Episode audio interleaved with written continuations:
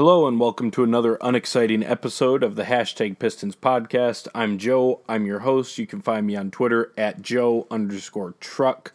You can read me at hashtag basketball, piston powered, palace of pistons, and my own site, truckthoughts.com. I am joined, as usual, by Kuka Hill. Uh, just a game tonight. We're recording this just about an hour or so after the game got done. The Pistons, of course, lost in overtime to the Miami Heat 120 to 115. And as per special request, before we do any more intro sort of prep stuff, um, I'm going to let Ku take it right away, right away. Go ahead, Ku. Okay, if anybody else watched this game, specifically overtime, and you don't share the same frustrations I have right now, then I'm just going to look at you with look at you with a side eye because after this game, my room is a mess. I, I I've been I don't think I've ever been I don't think I've been this mad this season so far. So get this. The Heat obviously have a guy by the name of Josh Richardson. He's a pretty good player, if you don't know. So we force overtime, okay? And Blake Griffin fouled out in fourth quarter. So the lineup we truck out there to start the overtime period is Reggie Jackson, Langston Galloway, Ish Smith, Andre Drummond, and Glenn Robinson III. Now I've had I've had friends, I've had people tell me, well, cool, he Dwane Casey wanted to truck out there two ball handlers. Okay, that, that makes sense to start the overtime period with Ish Smith and Reggie Jackson as we get into overtime, it's pretty clear that Reggie Jackson is going to be the focal point of this offense in OT, and the pick and roll is going to be the main source of offense. And by the way, it looked pretty good. Reggie looked really good. He tried. He played really good. Tried his best to win us this game, along with Andre. So once you once once you find out that that's going to be the main source of your offense, and that's just what you're going to do because Reggie Jackson is playing extremely well doing so. Why in on, on, on planet Earth? Why on planet Earth is Ish Smith still in the ball game? When Josh Richardson, by the way, Joe, I'm gonna need your help here. He scored seven in overtime, correct? Josh Richardson, I think he scored seven in overtime. His final score line was 27 points, four assists, eight rebounds. Scored those 27 points on 11 of 21 from the field, went 2 of 2 from the free throw line. So that is 27 points on 22 shot equivalents, which is highly efficient. So, after hearing that from Joe, don't you think that just maybe if the Pistons have a player, I don't know, we the Pistons have a player, right, that just so happens to be a pretty good defender. I'd go on the venture saying he's been pretty great this season defensively. Joe, do we have a player that that that is pretty good defensively on the wing. Yeah, there's a guy on the roster who is a pretty high level wing defender, and in particular is adept at taking guys like Josh Richardson, who are good wing players but not tall enough to shoot over him. And his name just so happens to be what, Joe? Stanimal. Okay, so that Stanimal didn't see the floor not one single second in overtime. And if you watch the game, Reggie Jackson hit a three on an Andre Drummond kick out, everybody. Now, this is when you know things are going pretty good for the Pistons. Andre Drummond got a rebound, an offensive rebound, and kicked out to an open shooter. Like, the sky is falling, okay? The Pistons should have won the game based off that principle alone. But we hit a three, we go up by two. Coming down the other end, guess who's stuck on Josh Richardson? Ish Smith. And guess who's to foul three point shooter? Ish Smith. And if he's not going to foul the three point shooter, who's also adapted to just giving three point shooters the shot? Ish Smith. And if you watch the play where a driving kick happens to Josh Richardson for three, the next play after Reggie Jackson's three to give us a lead, Ish Smith goes to jump at him and because he's so scared of following the three point shooter, you see him literally hesitate to even contest. He flies backwards. he flies backwards because he's so scared to contest. It just gives Josh Richardson the three. And of course, he makes it. on his way to seven points in overtime and losing the game. And guess who continued not to come in the game? Stanley Johnson. Oh, oh, and by the way, for all you Glenn Robinson lovers out there, and I may be venturing off uh, the thought process that me and me and Joe agree on. Joe may not agree with this, but I'm going here. You guys want Glenn Robinson in the game strictly because he gives us something on offense that Stanley doesn't, ignoring that our defense is going to be so piss poor that it's it, it will be ridiculous. The point of him being out there is for the offense, for the three point shooting. Hey Joe, can you tell me who got a wide open kick out three in the corner, the easiest shot in the game? Everyone, who got the who got the wide open corner three off a Reggie Jackson kick out? Glenn Robinson the, the third. And who missed? Glenn Robinson the third. So if the whole the whole point to have Glenn Robinson out there is to have something better on offense instead of the defense, and then that said offense misses that said open corner three, which Stanley Johnson probably would have missed as well. Except he would have brought something on defense. Why? What, what, what were you gaining by that? And then also, if if you're if you're if the point of if you're going to say back to me, well, he missed it, but we're going to take that shot every day because he's a better shooter. That's completely and utterly fine. But then tell me why is Ish Smith in the game because he's not so much of a catch and shoot shooter either, and he brings nothing on the defensive end. Nothing. And that's you know what he brings on the defensive end? A higher chance of following a three point shooter. That's what he brings on the defensive end. He brings a good chance to follow a shooter and give the team three points. That's what he brings. So he's on offense to just stand around. And then he's on defense to follow people. And then we just so happen to have someone on the bench who's just exceptional at defense. And he's just sitting there watching us get scored on to the oblivion by Josh Richardson Josh Richardson probably is thank he he have went up to Dwane Casey after this game and gave this man a kiss on the cheek, a good ass hug, and told him thank you for having Ish Smith guard me. Eh, thank you for having Reggie Jackson chase me off off ball screens instead of having Stanley Johnson in the game guarding me. Thank you so much, Dwane Casey. Thank you, Dwane Casey, for giving the Miami Heat the game in overtime. Thank you, Ish Smith, for doing nothing on offense when you just have to stay in the corner and then on defense do nothing. And thank you, Grant Robinson III, for not giving us that much of a plus on defense. And then on the offense, where you're supposed to help us, you missed the open corner three for the game. I'm done. There you go, Joe. You can have it. I hope you guys get an understanding of where this podcast is going because I don't plan on holding back this game. This is absolutely ridiculous what I witnessed today. I believe I could have done a better job. I think I could have done a better job coaching in this overtime. I don't care what anybody says. I don't care how scared Dwane Casey was not having Blake Griffin on the floor and needed two ball handlers. The decision was stupid. I don't want to hear from Joe this. Well, I hear, I see the logic from it. No, I, I don't care about the logic from it. It was stupid. It played out stupid. We lost the game because of a stupid decision by our head coach, and Stanley Johnson should have been in the game. All set there, Coop? I'll probably be back later. Go ahead. Okay.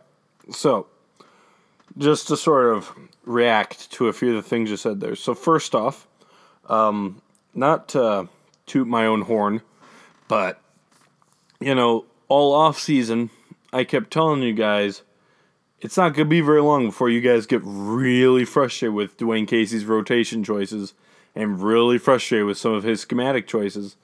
And you boys kept telling me, "Oh no, Joe, he's saying all the right things. He's gonna get this figured out." He's gonna fix now, everything. Openly say you're right. He just kept. You guys just kept insisting. I was like, nah, man. I paid attention to these Raptors teams the last seven years, especially the last three. I've really paid attention to them, and let me tell you something, man. Raptors fans hated Dwane Casey at times. Like there were some game threads on the Raptors subreddit that were ugly and they were ugly because people were sick of Dwane Casey. I was like, you're gonna get some of that, but here's the thing, okay? Glenn Robinson, like you said, that I can say, I am going to say it. I don't care that he missed the three.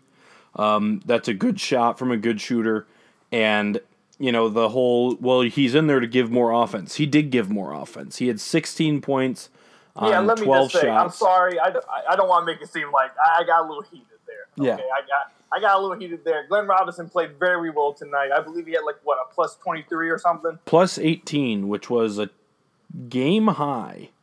Yes, he was. He was. He was really good. Let me give him his credit. I was a little heated earlier, but yes, he played very well starting yeah. this game. And so, go ahead.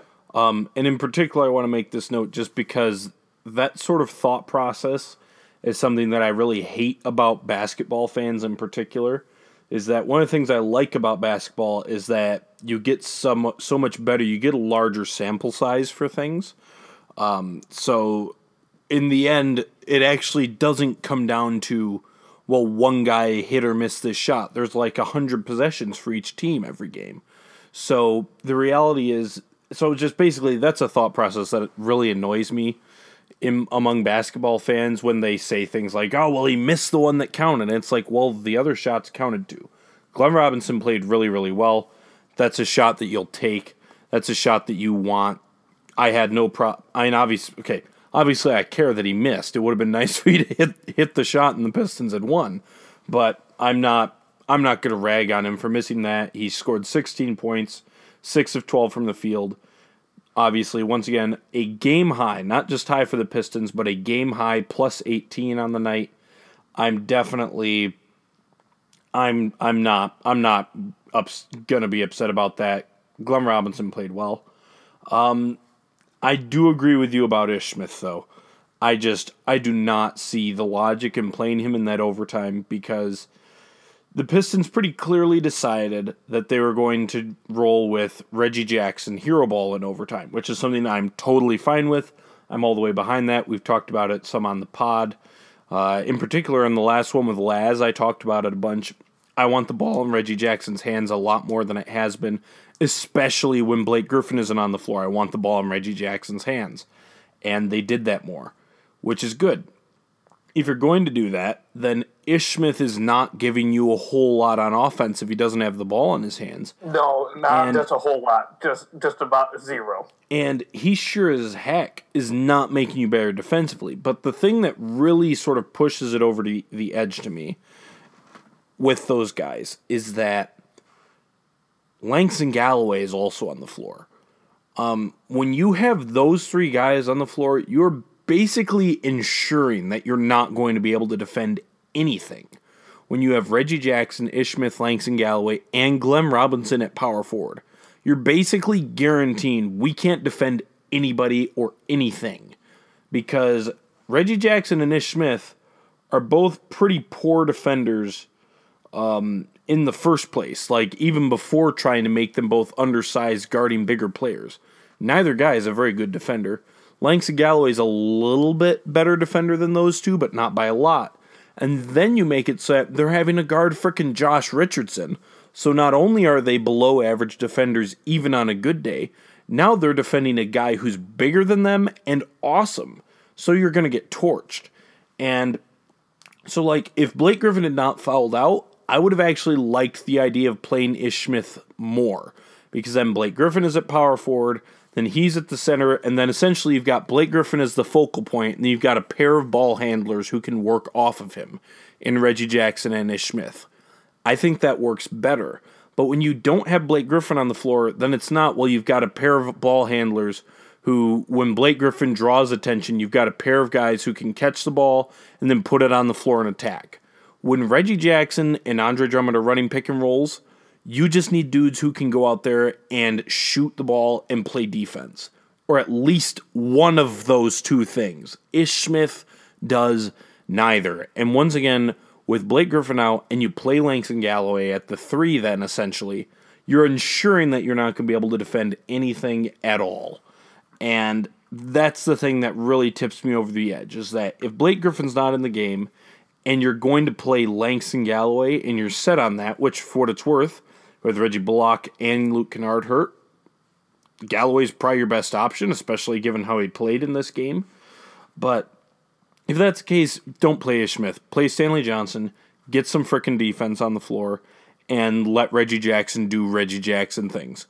Because they the ball the ball was not in Ish Smith's hands. He was doing no good on offense because no one guards him beyond the three point line.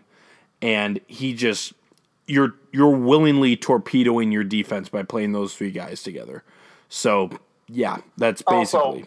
Also, also, the thing that just makes it so questionable, like even just without saying this, I'm still like Joe can't see me right now because my phone is like the camera's facing the other way. But if he saw my face, I'm just completely dumbfounded. I'm still dumbfounded. We can, I, I we don't we. I don't we don't need to see you, Koo. We can we can hear it in your in your voice. Thank you, thank you, thank you. I, I like to make sure everyone understands, and I and I, I make an impression on everybody. But what makes it even more dumbfounding to me is Langston Galloway played amazing tonight in the offensive end. He was really well. He played really well in the offensive end tonight.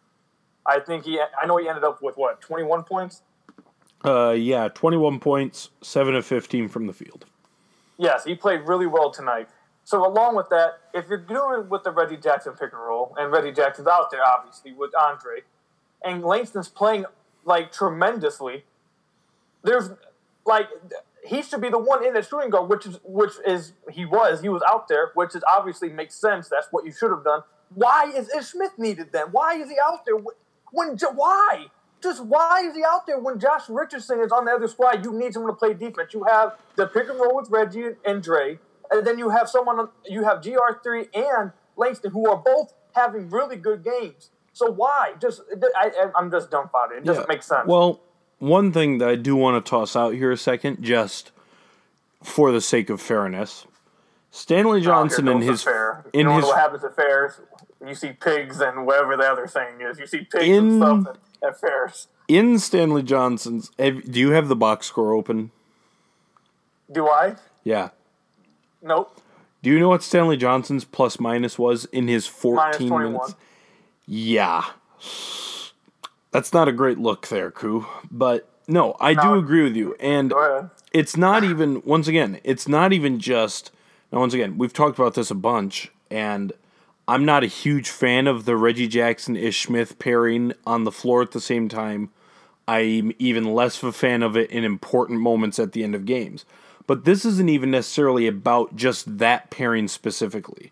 It's Yep. that when you don't have Blake Griffin and you're playing Glenn Robinson at power forward and Langston Galloway essentially at small forward, or honestly, for the most part in this situation, Reggie Jackson was essentially playing small forward. When you've got that, you just you have completely lost your balance. You have no two-way balance. You are ensuring you will not defend anything at all. And you're making yourself super vulnerable on the glass because Andre Drummond's awesome, obviously. He's the greatest rebounder to ever live. But guess what? Glenn Robinson isn't a good rebounder, especially as a power forward. And then you've got three freaking point guards essentially on the floor to try and box out other guys, which And is a we had total multiple mismatch. situations at the end when the ball bounced around and we didn't get the offensive, Yep, uh, not offensive, exactly. rebound. So it's just like it's th- once again, it's not even necessarily just uh, Ish Smith, Reggie Jackson thing. This is a wider picture thing of Yep. that the lineups of, and this has been a trend. I don't have the numbers up in front of me. I'm not gonna bother to open them up, but you know, actually, I am gonna open these up. But it's been a We'll trend. It's been a trend that the Galloway, Jackson, Smith lineups have been terrible this season. And part of the reason that they've been terrible is that Langston Galloway has shot like hot garbage, which Uh-huh. I'm almost all the lineups Langston Galloway has been in have been very bad, and it's because Langston Galloway has shot like hot garbage. But it's just you can't defend with those three guys on the floor. You just you're not going to. And especially when Glenn Robinson is your power forward who I wasn't like he didn't play terrible defense in this game. He had a few good moments. There were a couple of times he defended Dwyane Wade late in the game and did a really nice job, but Glenn Robinson is certainly not a high level defender. You could probably argue I'd like to see some more. I want to see him more before I make a final judgment, but you can argue that he's even maybe a plus defender overall, but he's certainly not a high level one. And you know, you just you're ba- once again, you're just you're ensuring that you're going to get torched on defense. And I don't want happened. I don't want any lineups, especially lineup in a close game at the end of the game, that you know for a fact you're going to get slaughtered on one end of the floor, okay? it's just like I would not be in favor of playing Stanley Johnson and Bruce Brown at the same time down the stretch of games. You know why? Because you're basically ensuring you are not going to be able to score other than desperate, really difficult shots by Reggie Jackson or potentially Blake Griffin or whoever, or having a pair of awful shooters take open looks. I wouldn't be a fan of that either. And it's like, and guess what? Bruce Brown and Stanley Johnson being on the floor is a lot more certain to help your defense than having Lang- than Langston Galloway, Ish Smith, and Reggie Jackson is to help your offense. Yep. So it's just like it just doesn't make any Yeah, it just it doesn't make sense to me why you would play um why you would play a lineup that you just should be able to know is not going to work. I mean, you know for a fact you're getting torched on defense with that lineup. And that's just you know that and they did. So it's just it's frustrating. If they had not gotten lucky enough that Reggie Jackson was on in this game, they should have probably gotten blown out in overtime. Reggie Jackson, quite frankly, bailed them out at the end of this game because he hit a bunch of shots. Along with Andre on the glass. Yeah, exactly. So it's just uh, here. I'm getting the numbers on the just so that we have them on the this lineup. Although it looks like tonight's game is not actually included yet, but um, yeah, I don't think the M- NBA's stats have tonight's game included yet. But so before tonight, the Langston Galloway, Ish Smith, Reggie Jackson lineup per 100 possessions, we've got 35 minutes. So per 100 possessions, 121 points scored, 132 points allowed, minus 10.2. That's terrible. So it's just I don't know. I don't know why he thought that was a good idea to close the game with. Uh, it Just, just to add on to what Joe's talking about. Just to add on. The Miami Heat, who the biggest guard out of them three is obviously Reggie. I believe they had Dwyane Wade. They had did they have McGruder out there at towards the end? They brought him in at a certain point. They had Jay Rich and Goran Dragic. I believe every single one of them are either at or bigger than Reggie Jackson. yeah, for sure. So then you got, so then so then your tallest guard out of the three guards you're playing, if he's just at not even not even bigger, I'm not sure he's bigger than any of them, but he's just at the height and and he's just as big as their shortest guy, and then you got two guys who are just significantly smaller than your tallest guy. Then it, it's just like a recipe for disaster. It just doesn't make any sense. Well, yeah. I mean, so like, okay, so here's those four guys that you just brought up, right? So we already said Jason Richardson's stat line: twenty-seven points on twenty-one shots. Goran Dragic, 21 points on 18 shots. Dwyane Wade, 18 points on 15 shots. McGruder had he only scored five points, so he didn't do anything. But um, yeah, I mean Dwayne, not Dwyane Wade, Goran Dragic has given the Pistons fits in the over the past couple of years because he's too big for Ish Smith, and it's just yeah, it's just that's just the case. And here's the other thing with Ish Smith, okay, and this is another one that is highly. I actually find this more frustrating than anything else about this, okay. And just the usage of Ish Smith and the fact that he's had the ball so much, in particular in close and important situations, is honestly and once again, there's a lot of things that I'm not a fan of with Dwane Casey's coaching. This is the biggest thing to me because is that we have we have seen what Ish Smith in important moments does. And it's nothing good other than the occasion where he hits a tough shot, which does occasionally happen. But like and here's why it's so frustrating, okay? I've said this before. I'm just some asshole on the internet, right? if I'm able to see something, then the freaking coaching staff better be able to see it. And guess what? We know for a fact, we have two years worth of evidence to tell us that against locked in defenses at the end of games, Ish Smith cannot create open looks, whether for himself or for others. He just is not able to do it. Ish Smith thrives on taking advantages of holes and mistakes in a defense because he's so fast. He's able to do that. But if a defense stays structurally sound, he cannot do it. And your only respite is going to be either him passing it off and having someone else cough up a, ch- a tough shot, or him coughing up either an open three pointer that they give him or trying to find something in the mid range. Those are your options. It's nothing good. And yet, Dwane Casey seems to be convinced that Ish Smith should have the ball in his hands at the end of games. And it's just like, we know what this looks like.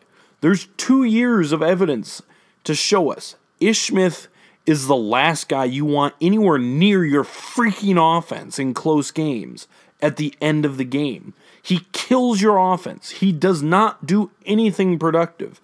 And then the overtime tonight, there were like two or three times that they tried to have him run a pick and roll with Andre Drummond. And each time he kind of dribbled into the lane and they shut him off. And he was kind of like, well, I can't do anything. And he ended up passing out to Reggie Jackson. And Reggie Jackson went and bailed his ass out. And it's just like, why even bother letting Ish Smith try anything? We know how this ends. And it ends with him going, well, guess I can't do anything.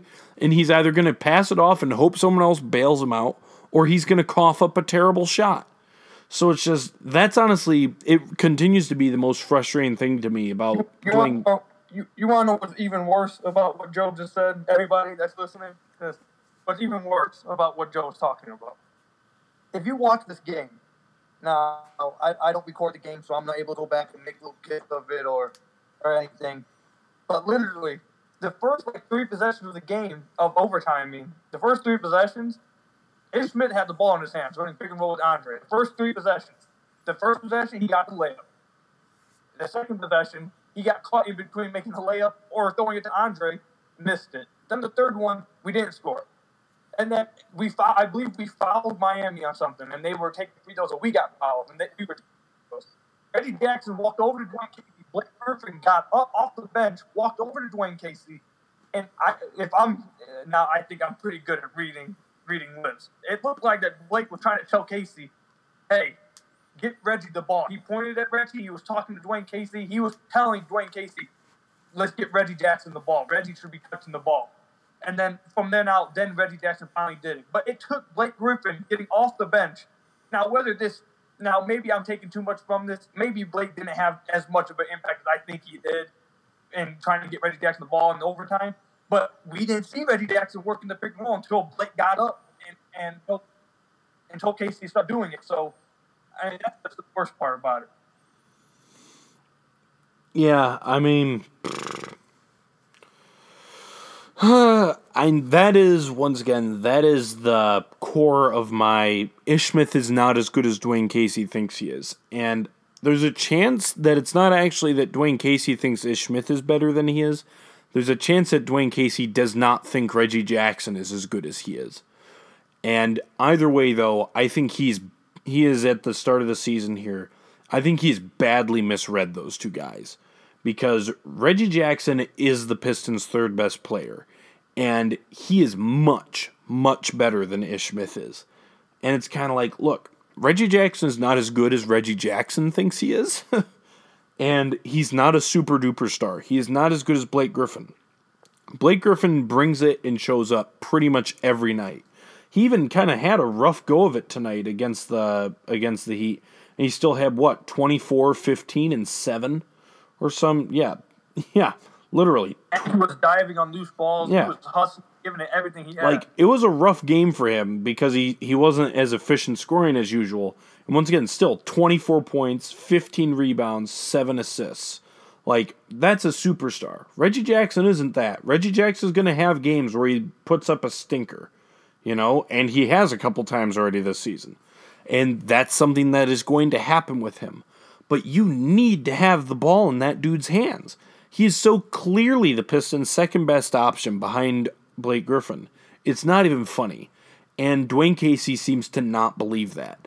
And I think unless he does realize that the ball needs to be in Reggie Jackson's hands more, and willing and he has to be willing to accept that some nights Reggie Jackson is going to lay an egg. That's that's part of Reggie Jackson, right? He is not a super duper star. He is not Blake Griffin that even on the tough nights he's going to go out and he's going to produce even if it's hard. There's going to be some nights where he goes like 3 of 13 from the field and score 8 points, you know? But most games he's going to produce, and in some games he's going to produce at an incredibly high level. That dude is able to go get you buckets. That dude is going able to go and facilitate for others. That dude needs the ball in his hands. And unless Dwane Casey figures that out, this Pistons team is going to continue to struggle because they're basically ignoring their third best player and their second best offensive engine. And so, yeah, I don't know. That I've I've talked about this before, but it's just this game really really hit it home that Reggie Jackson needs the ball in his hands more from now on because they finally let him do stuff tonight and it's as good as the Pistons offense has looked all year, quite frankly, which is Reggie Jackson getting to just run some freaking pick and rolls because that dude is freaking brilliant in the pick and roll. So, yeah, I don't know. You could say something. I mean, there's nothing really to add on to what you're saying. You've done a, I think we both have done a pretty good job at venting out our frustrations and uh, saying what we need to say about it. So, um, beyond the our overtime's frustrations. Oh, oh, oh! No, I do have one more thing to say. Oh, okay. Okay, uh, I, I forgot. Another thing that I just want to point out that on that final play where Glenn Robinson had that missed that corner three, like for those, and I'm one of them who have criticized Reggie for doing too much hero ball and just looking for himself to score. And that play right there was absolutely a beautiful play by Reggie. He went in and and I bet that most Pistons fans thought that Reggie Jackson was going to force up his own shot there, but he went in, punctured the defense, and and found the wide open player in the corner. That was just a beautiful play. He deserves credit. He played great in overtime, and that that play right there should just show. That play right there shows everything that Joe's talking about with Reggie Jackson needing the ball in his more. That play was beautiful. Well, one thing worth noting um, is that so I've already made a clip of that play and I've watched it a bunch of times already. And I actually think in the end Reggie Jackson probably should have just kept the ball and shot it himself. Because the thing that wow. prompted him the thing now, once again, you got a wide open corner three for a pretty good shooter, so I'm not I'm not complaining about it, but just so the thing that prompted him to pass into the corner is that Dwyane Wade started to step up. And it turned out before he'd even let go of the ball that Dwyane Wade wasn't actually trying to stop Reggie Jackson. He was just kind of doing the old man Dwyane Wade thing where he's like, look, I'm moving, but not actually even trying to do anything useful. And it left Dwyane, it left Reggie Jackson with a pretty open look at the basket. And so he could have pretty easily put up a floater, which we all know Reggie Jackson floaters are. I'd be okay with putting the game on the line with Reggie Jackson shooting a floater that's largely uncontested. So, especially because that you've got a great chance for Andre Drummond to rebound it in that situation. So, I mean, look, you're you are right. He made a he made the right play. Just upon further review, he with hindsight probably should have just kept it, but that's another thing altogether. So, yeah, other than the overtime stuffs, is there any sort of more general things you want to say about the rest of the game? Um, I mean, I, I love Stanley. Obviously, you guys have everyone listening has obviously picked up on that. Maybe just from listening to this one, you obviously can pick up on that. I love Stanley. I'm his biggest fan. I believe he's. I believe he can be really good for another team. Hopefully, really good for the Pistons. But he's not. He's not helping my defense when he goes out there and plays like he did on offense today. Now, I, I, now in the first couple of games, like before this game, he wasn't doing those type of turnovers. Like you said, last game when I, last time we did this pod, and I told you that you know if he's not going to be that plus of an offense, he can't be turning the ball over. And you said, well, he's being aggressive. So if he's being aggressive turnovers, it doesn't matter. I said, okay. I mean, that's fair. I'd rather have him being aggressive. A couple of like two, at least two of the turnovers. I don't know if he had more than two, but I can remember two turnovers that he just those aren't just from being aggressive. That's just not playing well. That's just he can't do that. So he's not. He didn't help me tonight with that. So there's that to look for. That that there's that to take away from it. Um, we already talked about it. Langston played really well. Andre, we haven't talked about that. Andre played absolutely tremendous. Um, I retweeted a tweet today by Josh. Uh, I don't know how to say his last name. Eberly. Um, he said that Andre was one rebound shy from joining, I believe, Dwight Howard and I forgot who the other person was. There was only two other. There was only two other people, Dwight and someone else, with the most 20, 25 and 25 games in the three point era. So he played tremendous tonight. And I also saw somebody tweet that he played like he was doing really good at rim protection too. He didn't have many like a lot of blocks, but he was doing really good protecting the rim. Even I like it better too when he gets he gets some goaltends. At least he's showing that hey, I'm gonna be here. So next time you come down here, uh, you better watch out for it because that's that's the kind that's the kind of mood you set when you do some things like that. So Andre played really, really well. Blake played played really well. Um, and yeah, that's that's all. Bruce Brown started, but he didn't play very much. He didn't bring very much to the table tonight. Um, and yeah, that's all I got for it. We really need uh, Reggie Bullock to come back. I think that's something I saw from this. We really would appreciate Reggie Bullock back, and hopefully, or Bullock, as Joe has corrected me before. But uh, yeah, we need him back and need him to get back to shooting like he, he should be shooting, or I don't see what this team's going to do really. Well, I mean, whew, excuse me. You are you are right about Reggie Bullock, um, and also Luke Kennard. I think even though he hadn't done a lot early in the season, I think those two guys are going to be really really important to any success the Pistons may find later on. Um, I actually one of the main got starting lineups I've mostly advocated for this offseason was not actually Glenn Robinson in place of Stanley Johnson. The one I wanted was play Reggie Bullock and Luke Kennard on the wings, just because I see that as the Pistons' best chance. So I guess this sort of goes to a wider th- eh, theory of basketball for Joe. I think if you can find something with your team – to really truthfully dominate and be a lead at, freaking do it. Like sacrifice other stuff if you have to, find one find the thing you're best at and do that awesome. And just dominate that and worry about other things. And I think that if you started a lineup of Reggie Jackson, Luke Kennard, Reggie Bullock, Blake Griffin, Andre Drummond, that lineup would they would not defend a whole lot, but that would shred offensively, hypothetically at least.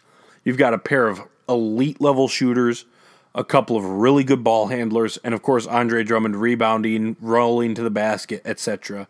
So I really, I've kind of wanted that lineup at the very least to be a heavy usage lineup, and neither of those two wing players are playing. And missing Reggie Bullock is a huge deal though because he's, I think, pretty clearly he's the Pistons' fourth best guy.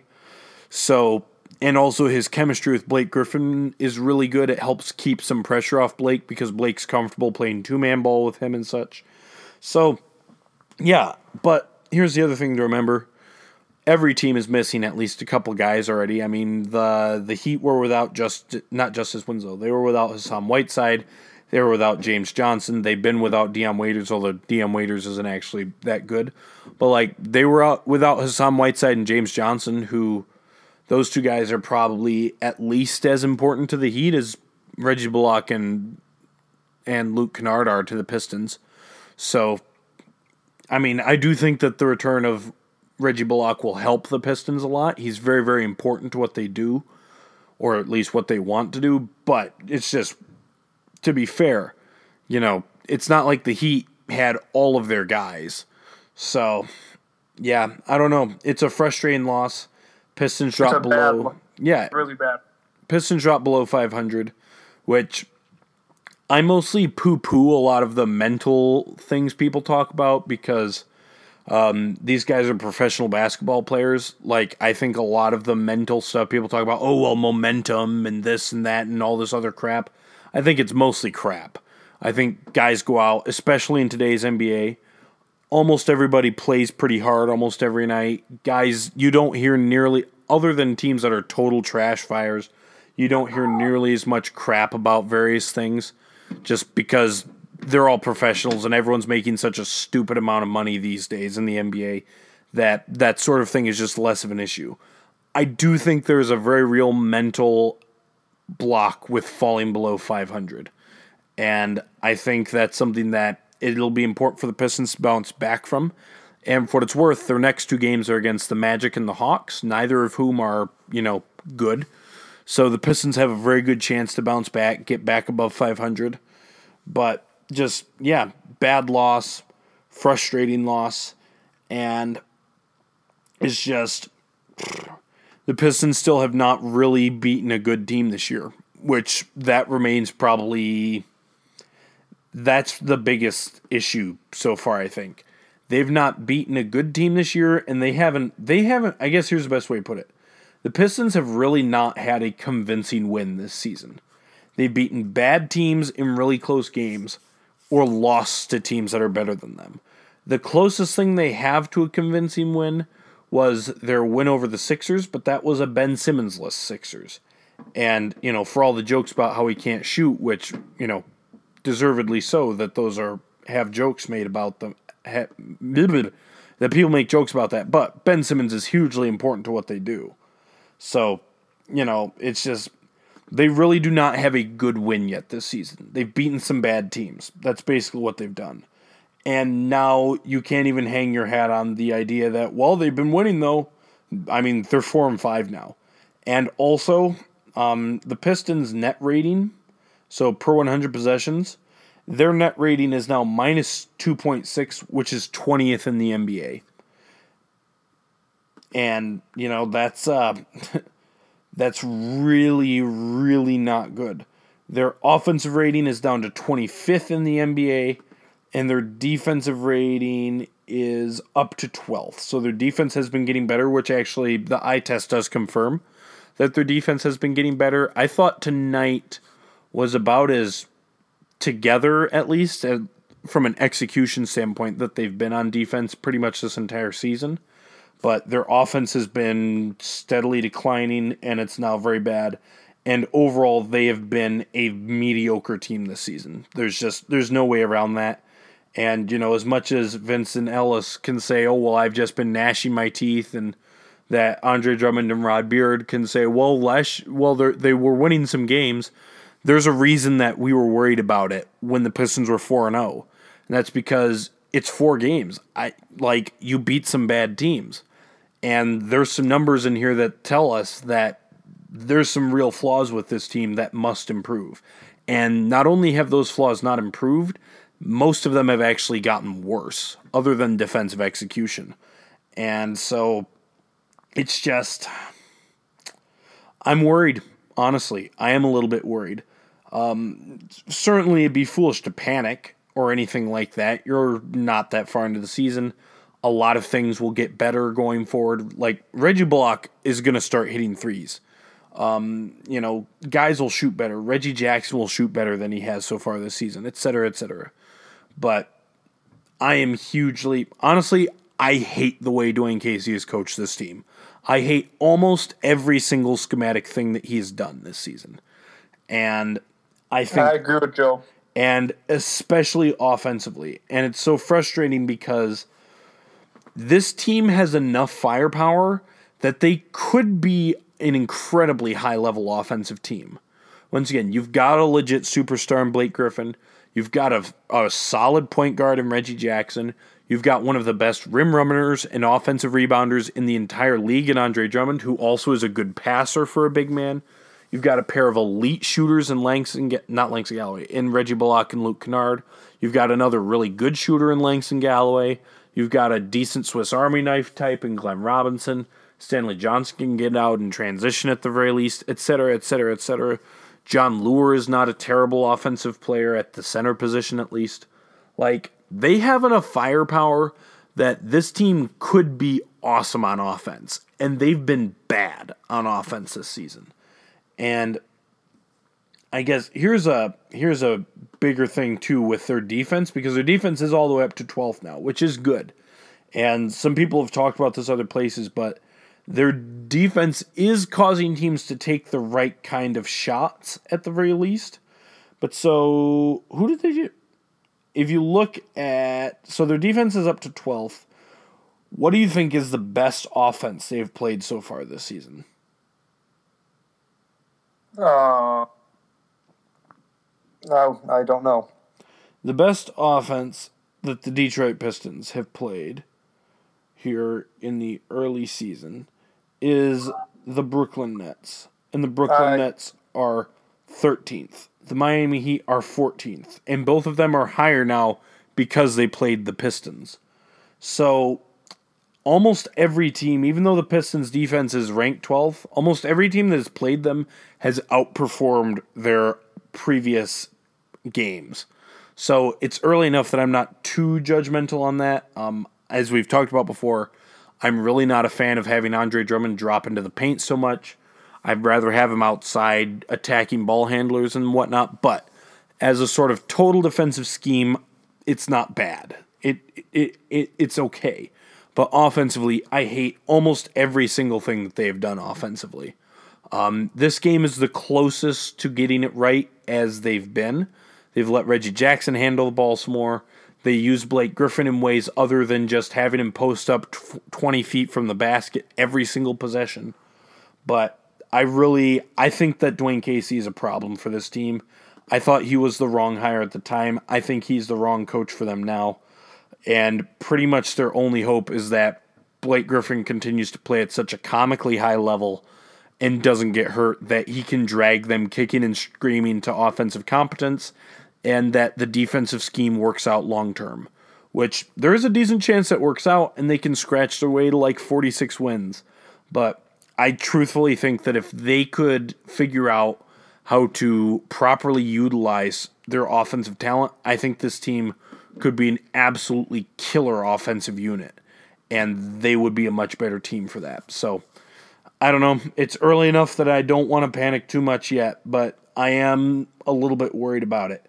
And there's a lot of things that I really don't like. And so here's here's the best example of the offensive issues, okay? Where do you think the Pistons rank in true shooting percentage as a team? 28th. 29th. Dang it. So the only thing that's keeping their offense even remotely afloat is the fact that they have the greatest rebounder to ever live on the roster. Andre Drummond is the lone thing keeping their offense afloat because he just gets them so many opportunities to shoot. They take more shots than their opponents do. And that's it. If it wasn't like that's the thing, that's another thing for what it's worth. People ugh, people are so stupid. Andre Drummond doesn't make you he's a bad offensive player. Andre Drummond is the pillar holding up the Pistons offense. There you there. That's something for you. Andre Drummond is the pillar holding up the Pistons offense because they are stupidly inefficient. And Andre Drummond bails them out by being such a good offensive rebounder.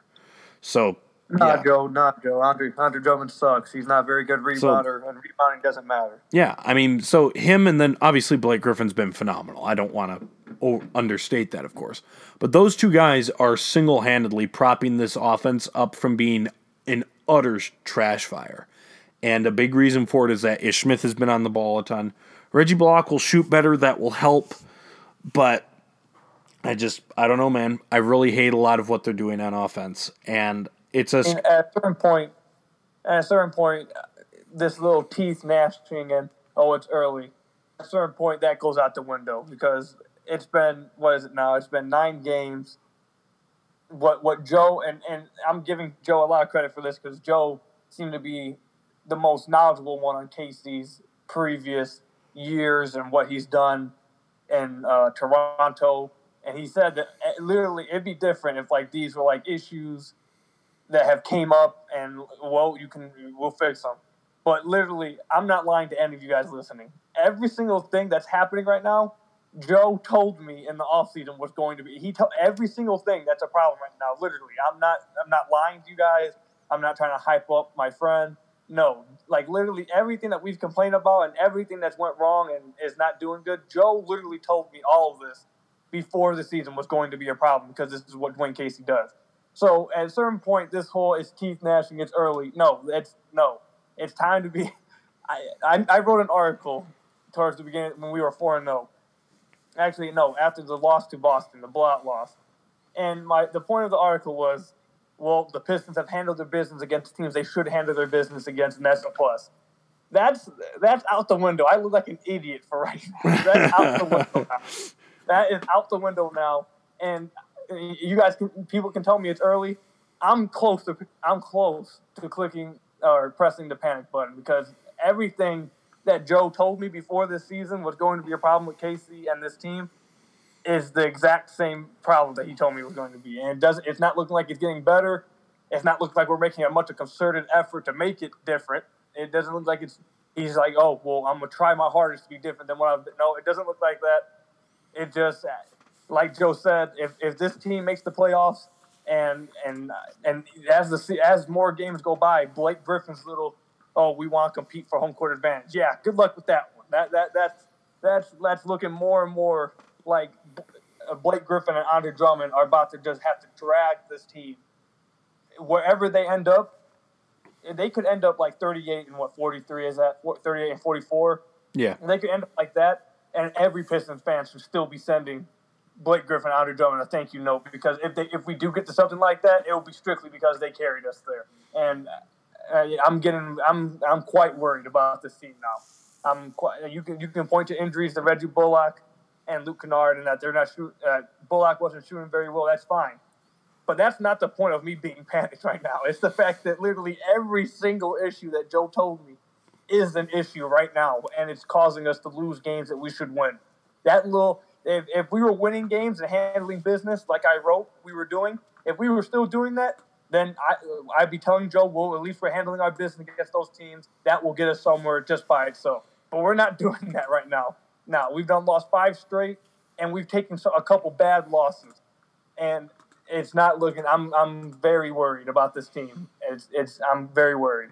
Well, I mean, just to, once again, I'm not trying to toot my own horn, but to tack on to what you were saying, okay, is that it's like people who are saying, "Oh, Joe, you're just nat," you know, once again, the teeth gnashing. Okay, I'm like one of the last people who's trying to jump on small sample sizes. Like I'm, I'm that sort of a nerd that I'm like, I, yeah, I want a larger sample size before I judge this or that. Like one of my biggest gripes with trying to start Glenn Robinson the third right out the gate this season is that even though he shot pretty well from three in his career, he has not taken a high number of them. He hasn't taken enough of them in his career that I really trust him. He's taken less coming into the season. Glenn Robinson has taken fewer three point attempts from deep in his career than Jon Leuer had when he arrived in Detroit. And guess what? Jon Leuer's three point percentage when he arrived in Detroit was like 37%. So that's just, you know, I'm Mr. Sample Size. I'm not worried about Dwane Casey and the way he's coached the Pistons because of the first nine games of this season. I'm worried about it because of the way he coached the Raptors for the last seven years. You know, so that's the thing that I want to really try and emphasize to people is that it's not because the Pistons are four and five that I'm worried about this. It's because the Pistons are four and five, and like you said, everything that I thought was going to be an issue has been an issue. And the reason I thought those things were going to be issues is because those were issues the last seven freaking years in Toronto. So, like the Pistons have currently have the second worst assist rate in the NBA. They assist on fewer buckets per game than every team in the NBA but one. Right? And the bigger issue than that even is that they're not even taking that good care of the ball. They're turning the ball over too much. They're like they're like uh they're where are they ranked? They are ranked 30th in assist to turnover ratio in the NBA.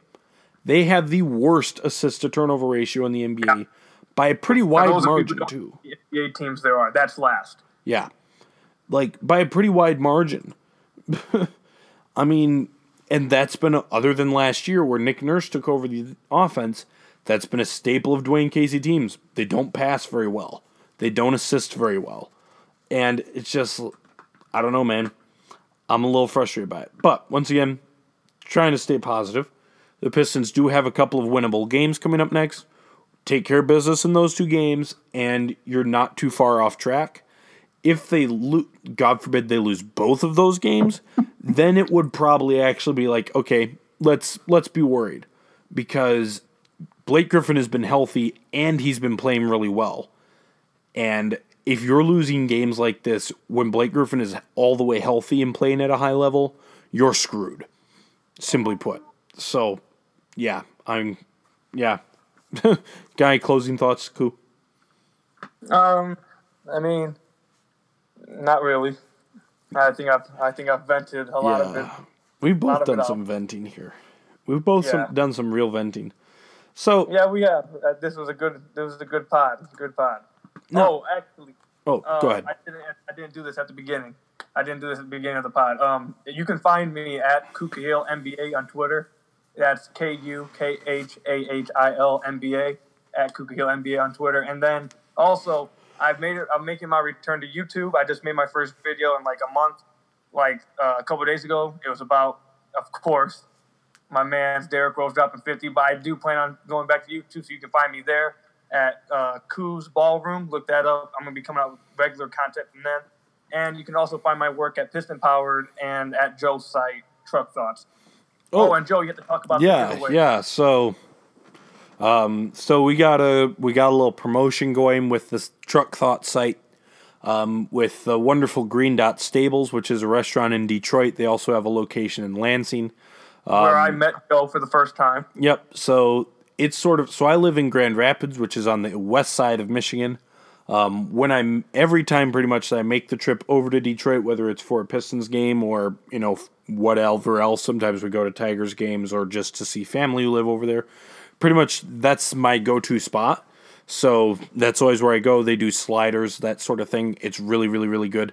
And yeah, that's where we had um we had a Pistons Twitter summit there once with me, Koo, Brendan Welper, and Sham Shamgod. So yeah, we're it's it's a really nice, it's a good restaurant. I I love that place so much. So I just Yeah, hit it's him up. Really good. The food's really good there. I find myself because even when we went, uh, Joe was like, "Who you're not eating enough because of sliders," and I was like, "Nah, I'll be good." I find myself every time we talk about meeting up, being mad at myself that I didn't get more because the food was so.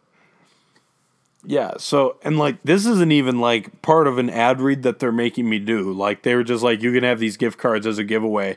Like I'm just being honest. I love that restaurant, so I just hit them up and I'm like, "Hey, you guys want to do any sort of promotional thing?" They gave us some $20 gift cards, and here's the basically how you can win them. So there's four of us who write for Truck Thoughts, me, Koo, of course, and then there's also John Zuck, who's on Twitter at John Zuck B-Ball, and then Tyler Moorman, who's at Tyler Moorman. He's got some numbers. I should probably double check that. Um, but so there's all four of us, and how you can enter to win is follow us on Twitter and retweet stories from us this month, and then each writer has a $20 gift card to Green Dot Stables that they will give away at the end of the month. So, for your best chance to win, make sure you follow all four of us and retweet stories from all four of us all season. And here, Tyler Moorman's is T Moorman, that's M O O R M A N N B A at the end. So, T Moorman NBA. So, that's the last of um, us. And then, of course, John is John Zuck B Ball. So, yeah, so follow us on Twitter, retweet stories, and at the end of the month, you'll have a chance to win a gift card, a $20 gift card to Green Dot Stables for use at either their location in Detroit or also at Lansing. Um, so, yeah, and there's there's no strings attached or anything like that. Uh, and for your best chance to win, follow all four of us. And of course, remember that because none of us actually have that large a Twitter following, so you've actually got a very real chance to win if you do this. So, um, especially John, he's only got like 90 followers or something like that, and he's from Sacramento, so a lot of his followers are from out there. So if you can be one of the like 10 of people who follow him from Detroit, you'll have a very good chance at winning his gift card. So And I have like, I have like two thousand seven followers, but that is a mislead. That was from like back in high school when all those little follow trains happened. I have, I'd probably say about maybe I maybe have hundred people that follow me strictly because of like wanting to follow myself or anything. Maybe that, but that's a, if you if you think Joe's lying to you because you go and look at my followers like, well, he lied about who has two thousand. So no, that's a that's a mis that's this misleading. Yeah. So, yeah, that's the thing. There was one other thing that I was supposed to say too, that I think I forgot already. Um, not with the promotion. So yeah, so follow all four of us on Twitter, retweet stories this month, and you'll have a chance to win a twenty dollar gift card for the for Green Dot Stables. So yeah, that's cool. That's our first our first official promotion with the site. And then there was one other thing that I was gonna say, but I forgot it. So we're gonna put a pin in it, I suppose, for now. So yeah, um, Make sure to subscribe to the uh, Ah. podcast. There you go. Subscribe to Joe, the podcast. to Subscribe to the podcast on iTunes or wherever fine podcasts can be found because this is indeed a fine podcast. And so, yeah, frustrating loss, um, but very good chance to bounce right back. And everything is, there's a decent chance everything's going to be fine. You know, if they bounce back and then the next game Blake Griffin scores 80 points and they win by 30, we're all going to be like, oh, it's all good. So, yeah, um, stay beautiful, everybody, and go Pistons.